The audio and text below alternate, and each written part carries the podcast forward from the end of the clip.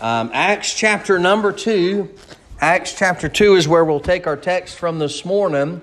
If you will, the title of the message today is Salvation, but just kind of go through what it takes to be saved.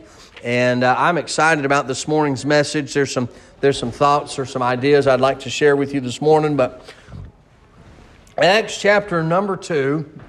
Well, as we've been studying this, this chapter, uh, Peter has begun to start preaching in uh, verse number 14. And he addresses them, and we talked about what he preached, Acts chapter 2. And uh, Peter begins to preach in verse number 14. He lifts up his voice and begins to be heard. And uh, as he's speaking, as he is speaking there, uh, he, he begins to preach and he begins to quote the book of Joel and uh, the prophet Joel and, and uh, begins to give some uh, thoughts about what he said in Joel. And then he goes straight into the patriarch David and begins to talk about what David prophesied in the book of Psalms. And uh, and like I said last week, and I said it last week, and I really did not uh, know the depth of, of David uh, being prophetic, and he was. And there were multiple chapters in the book of Psalms that uh, David was prophesying of what was to take what was to take place. And we see it in this sermon as Peter preaches. Well, in verse number 37 through verse number 40 is where we're just three verses this morning. But Peter draws the net, if you will. Uh, this net that he's been preaching, he's been preaching. Uh, if you've uh, if you understand, understand if you're if you give a speech or if you give a lesson before, you always got to try to draw the net at the end. Uh, there's a reason why you draw the net is so that you can spur people to make a decision, spur people to do something different.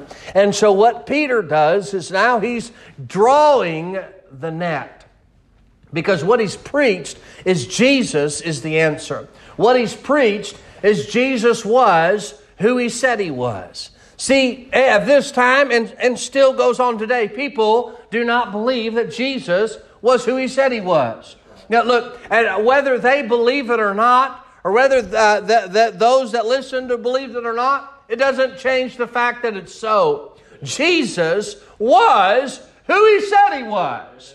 Jesus was and is the Son of God. That's who he is and was. Peter's drawing that net. Let's read together. Let's all stand if you can. In verse number 37. In verse number 37, the Bible says, Now when they heard this, what did they hear? They heard the message. They heard the preaching. They heard it. When they heard this, they were pricked in their hearts. And said unto Peter and to the rest of the apostles, Men and brethren, what shall we do?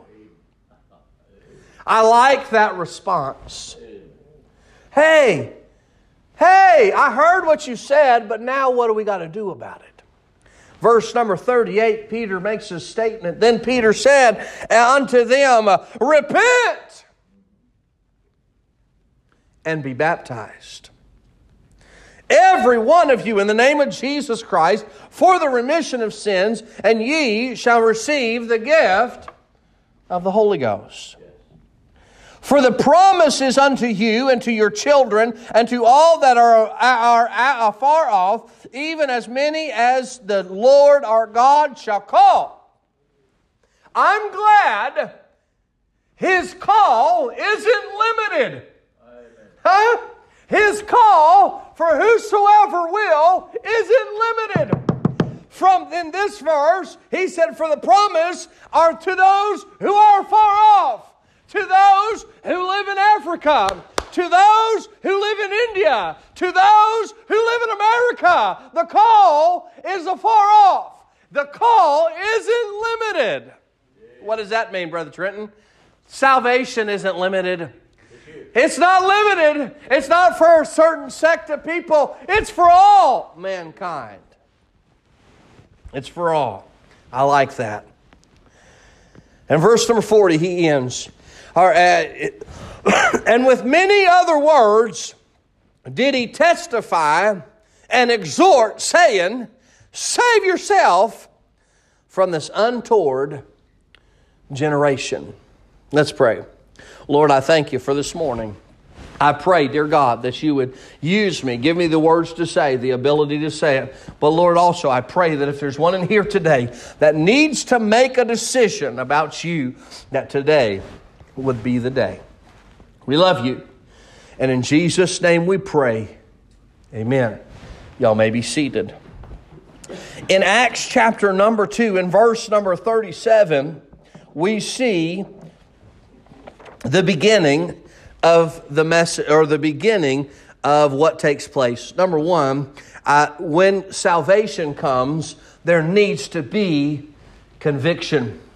You say, What do you mean, conviction?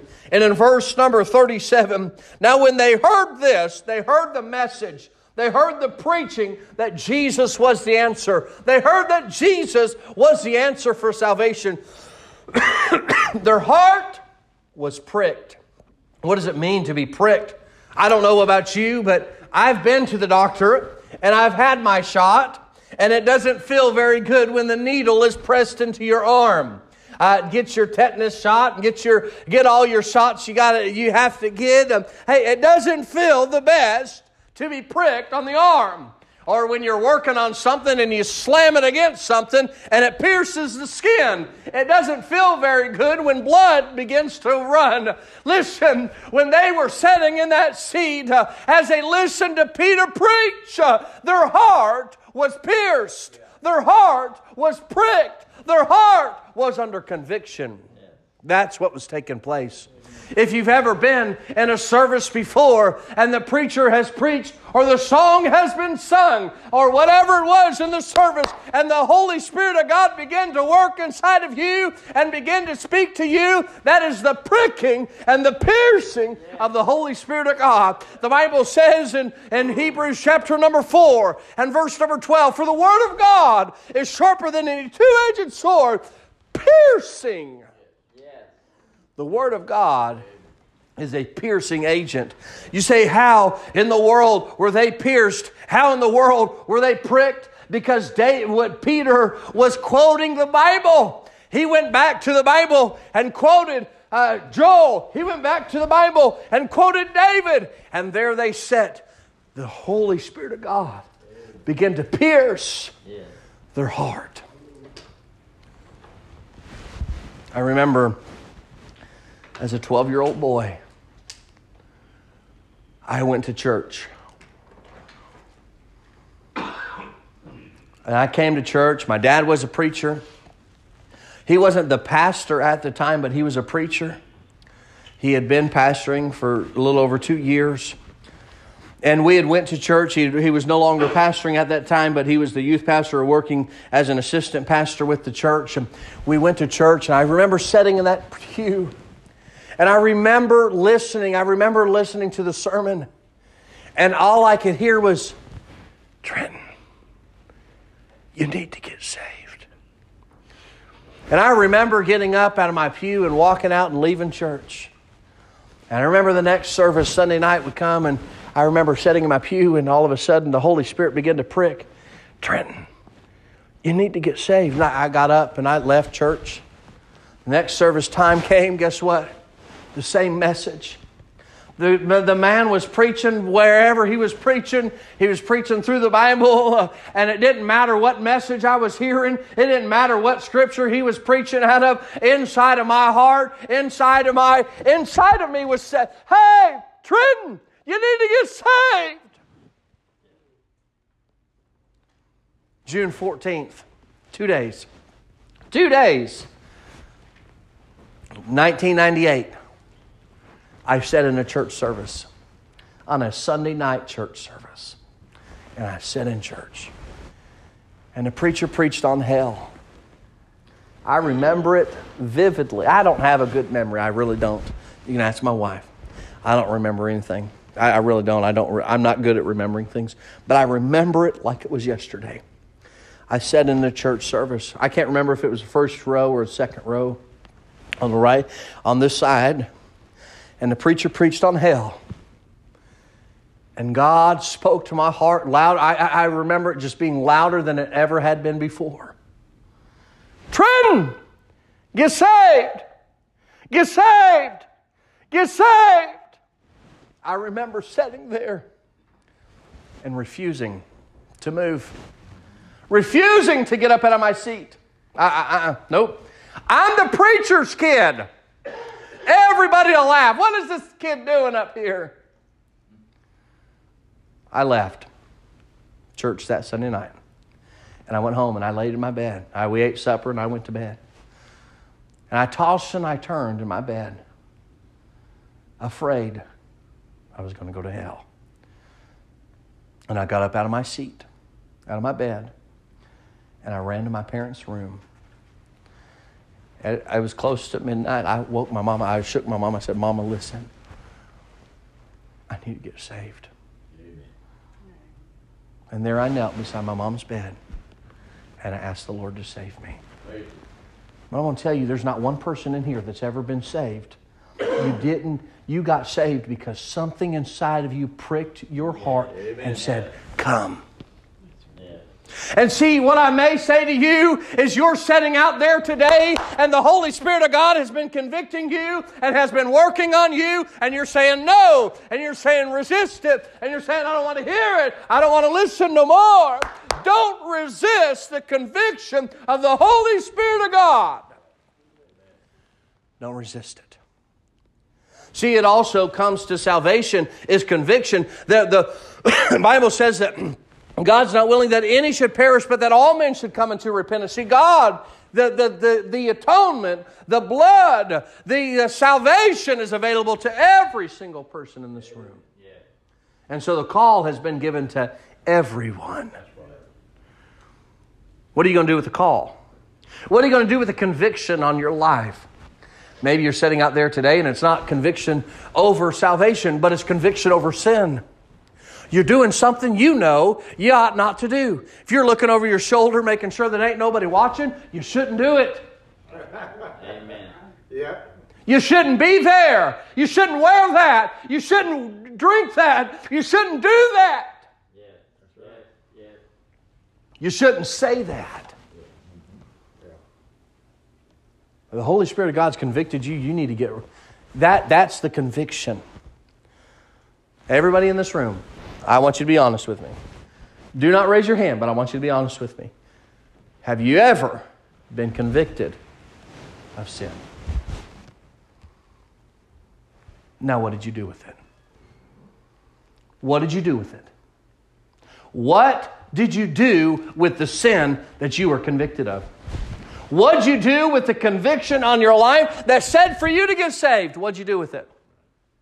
Because this people in verse number 37, they come to Peter. I love it. I love what they say to Peter. In verse number 37, he said, Brethren, he said, What shall we do? Hey, what are we going to do, Peter? This pricking, this conviction, what do I need to do?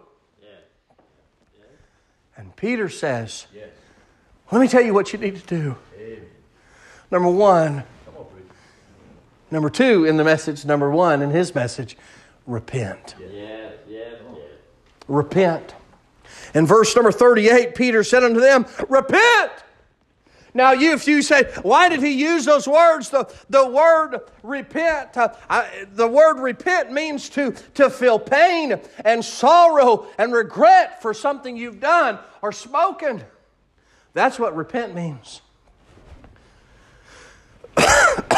Well, why did Peter say to repent? You know why Peter told them to repent? Because it was at their hands, their hands crucified Jesus. Their hands put him on the cross. Yeah. Those people who were listening to Peter preach were the ones who killed Jesus, who denied him, who made sure he went to the grave. They were the ones that made him do that. You say, well, what does this have to do with me? Repent. You need to repent. If you have come under conviction to be saved, the thing you need to do is to repent. Yes. Repentance is part of salvation. You know, what does that mean? You need to feel pain and sorrow over what? What sin do I need to repent of? Well, I'm glad you asked. See, a lot of people think that when you get saved, you got to list all your sins that you've done. Boy, that list would be way too long. Yes, yes, yes. Well, I've done this and I've been there and I shouldn't have done this and I said that and I did this and I did this. It's too long for you to list. There's one sin. I'm going to tell you, there's one sin right now that will keep you out of heaven. That's right. One sin that will keep you out of heaven. And that's the sin you need to confess. That's the sin you need to repent of. That's the sin you need to have sorrow about. That's the sin you need to have pain about. Yeah. What's that sin, Brother Trenton? Unbelief. Yeah. Unbelief. Yeah, it's a sin not to believe in Jesus. There has to be a day in your life when you are sitting there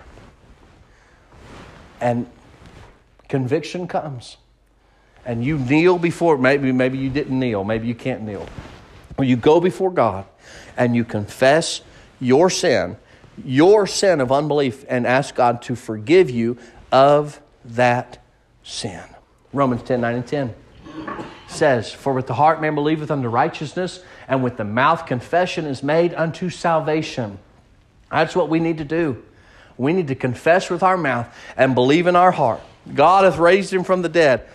Thou shalt be saved. You say, What is that repent?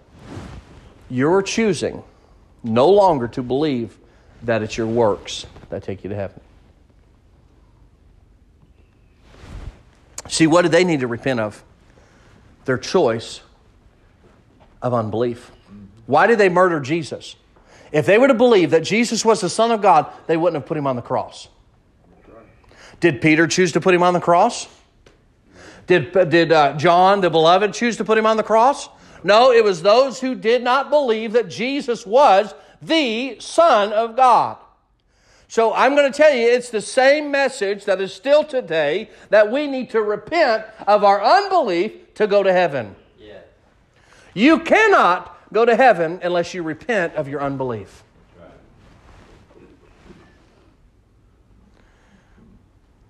It's Jesus.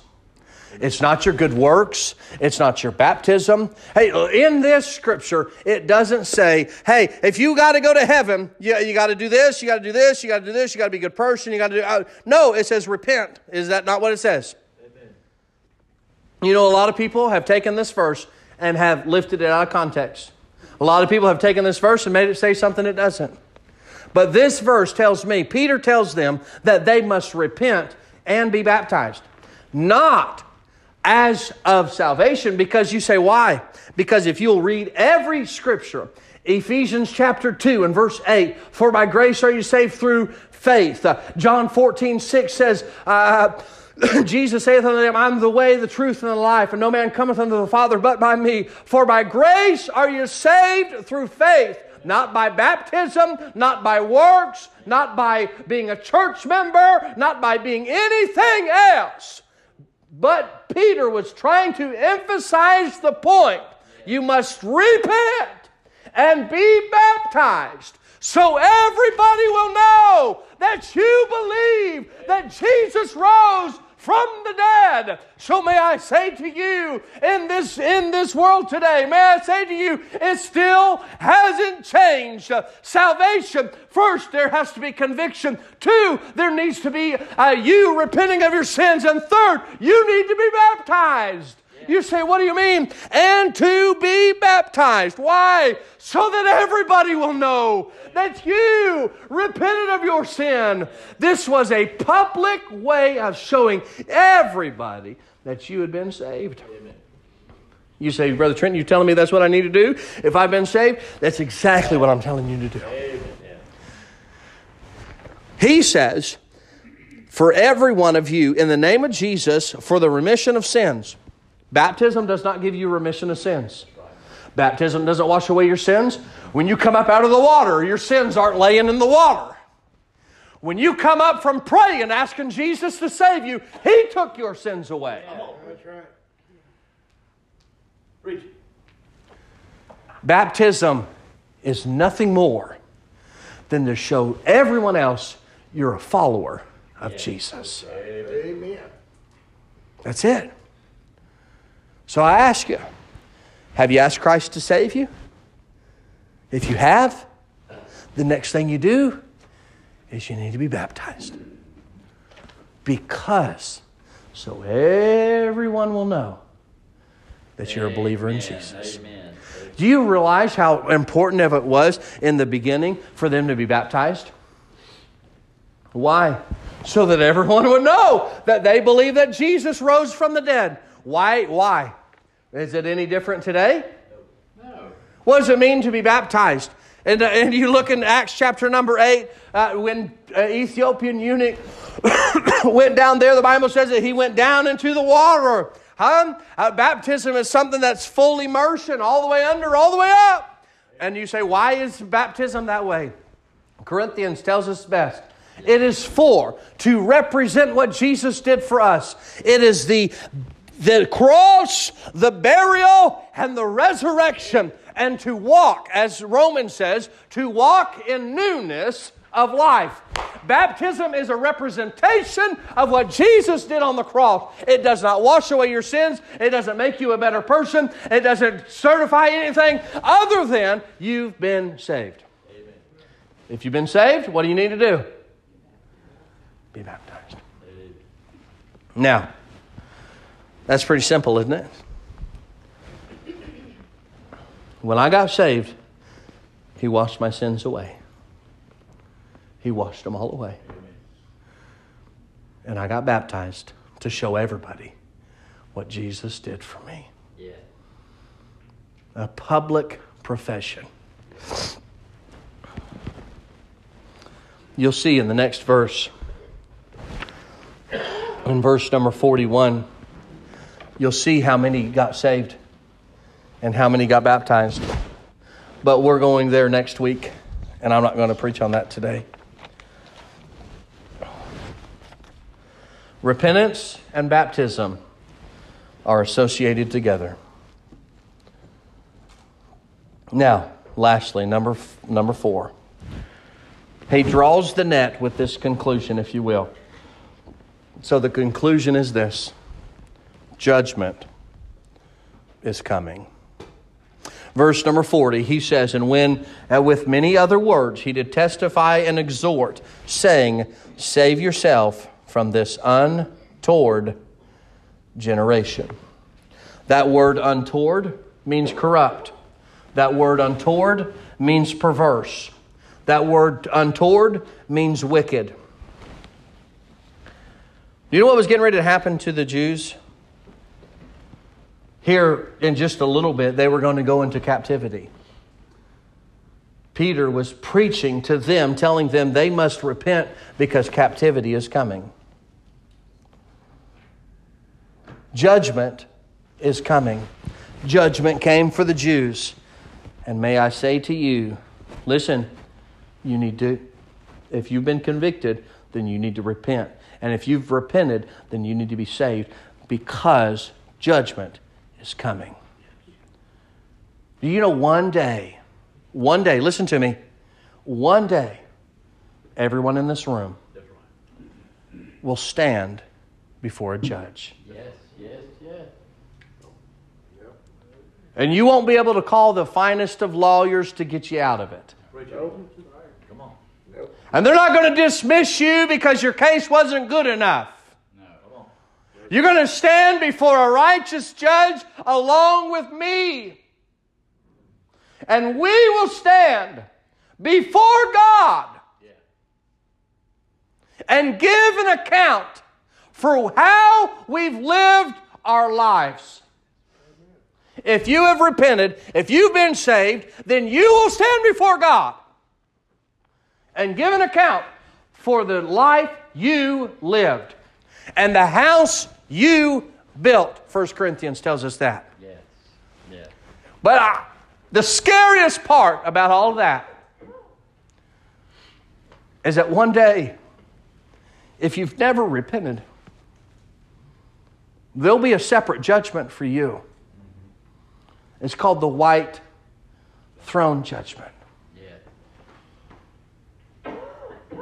And anybody who's ever not repented, and anybody who's never come to Jesus, and anybody who refuses to get saved will stand before the same judge as me.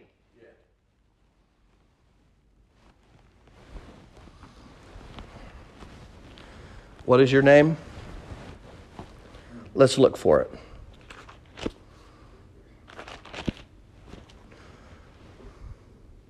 Nope. It's not here. Depart from me, you worker of iniquity. I know you not. And cast him into hell. Yes. Next up. Nope. Depart from me, you worker of iniquity. I know you not. And cast him into hell. There a judgment day coming. If you have never repented, if you have never asked Christ to save you, today is the day of your salvation. Hey, and you say, Well, I'm not sure I'd go to heaven. You better get it settled because that's a scary day to play with. Oh man, maybe I will, maybe I won't. No, it is a certain thing that you will stand before a righteous judge. As a Christian, you'll stand before him and give an account for your life. And as a lost person, you'll stand before the righteous judge. Hey! And guess what? At that point, when you're standing before the judge, it is too late. Turn, corrupt generation, turn. He said, Get out, untoward generation.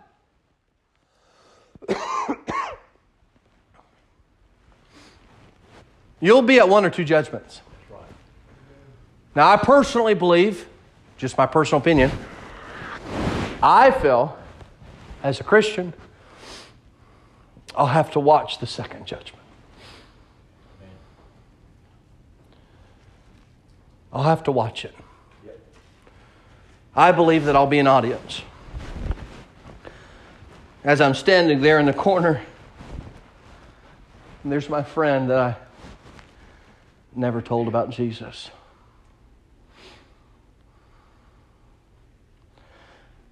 I don't know if he'll glance over and look at me eye to eye and say,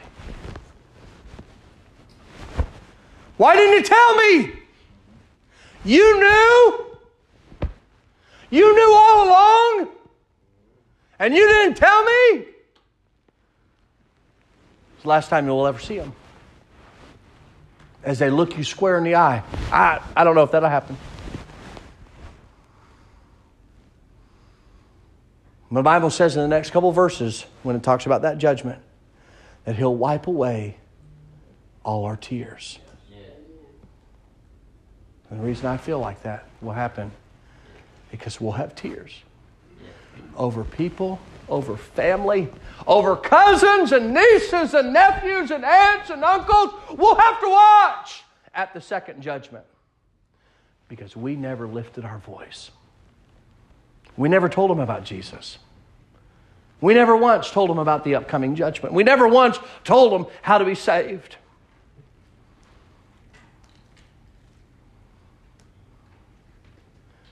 Judgment for everybody is inevitable. Inevitable for me and for you. So let me ask you this. Let me ask you this, and I'm done. What judgment will you be setting at? And who will you have to watch that you never told? Help us, Lord.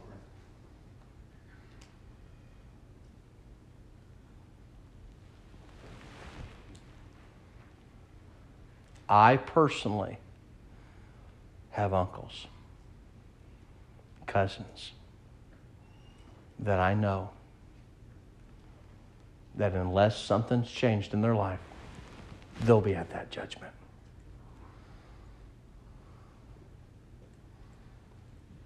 What is Trenton going to do about that?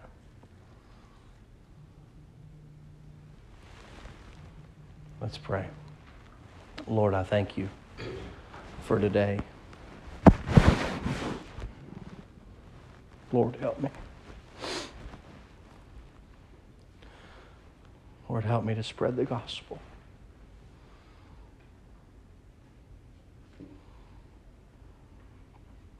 Lord, I ask if there's one in here today that doesn't know for sure that heaven's their home, I pray that today would be their day.